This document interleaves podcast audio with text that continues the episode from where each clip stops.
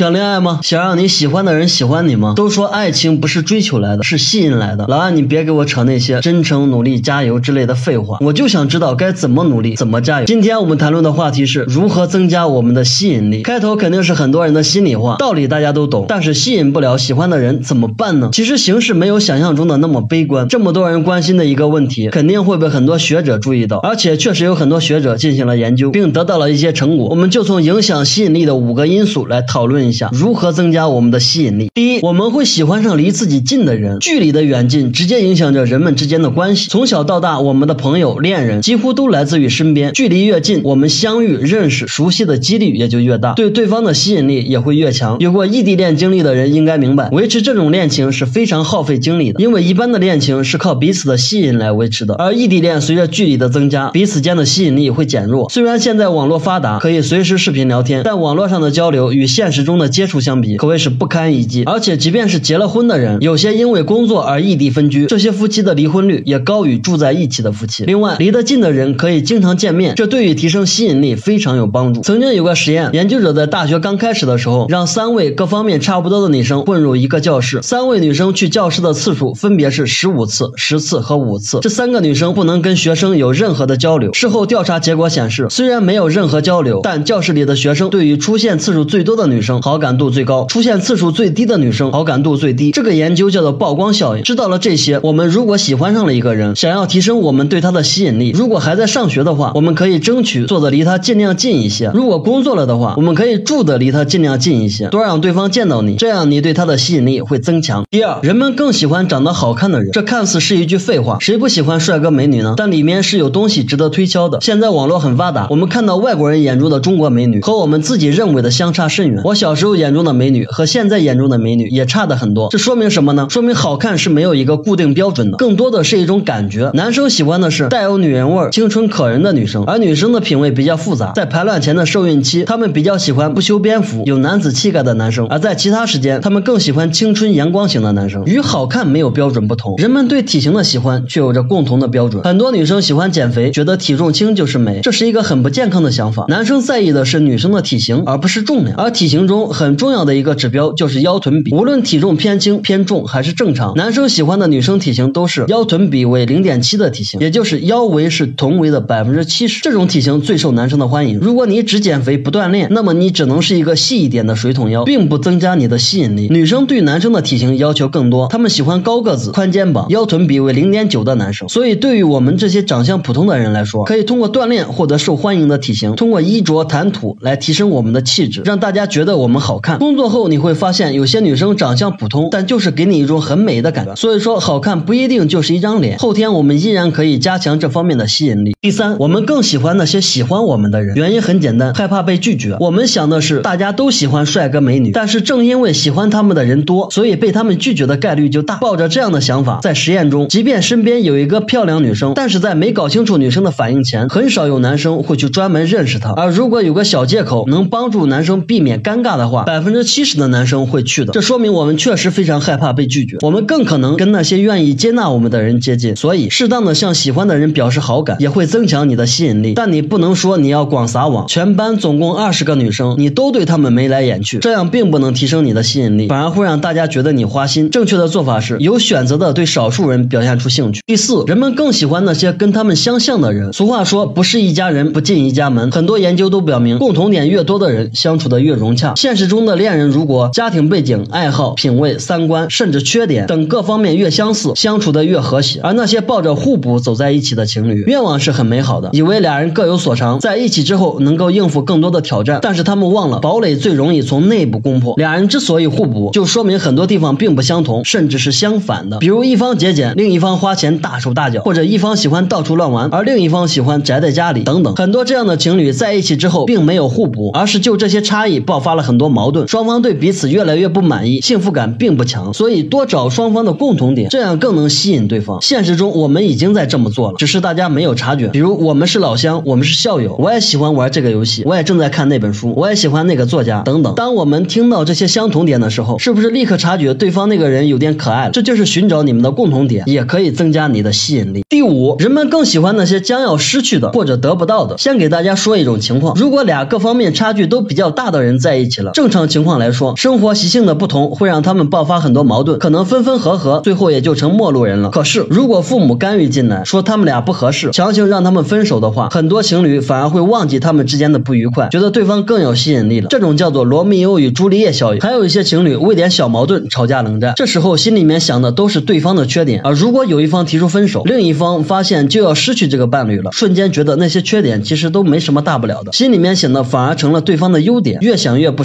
于是只能妥协道歉。这个招数在恋爱中屡试不爽，但是会非常的伤感情，最好不要用。所以不要做舔狗，不要做备胎，一味的讨好只能削弱你的吸引力。以上五点算是比较有科学依据的增加自身吸引力的方法，我们可以简单的了解一下。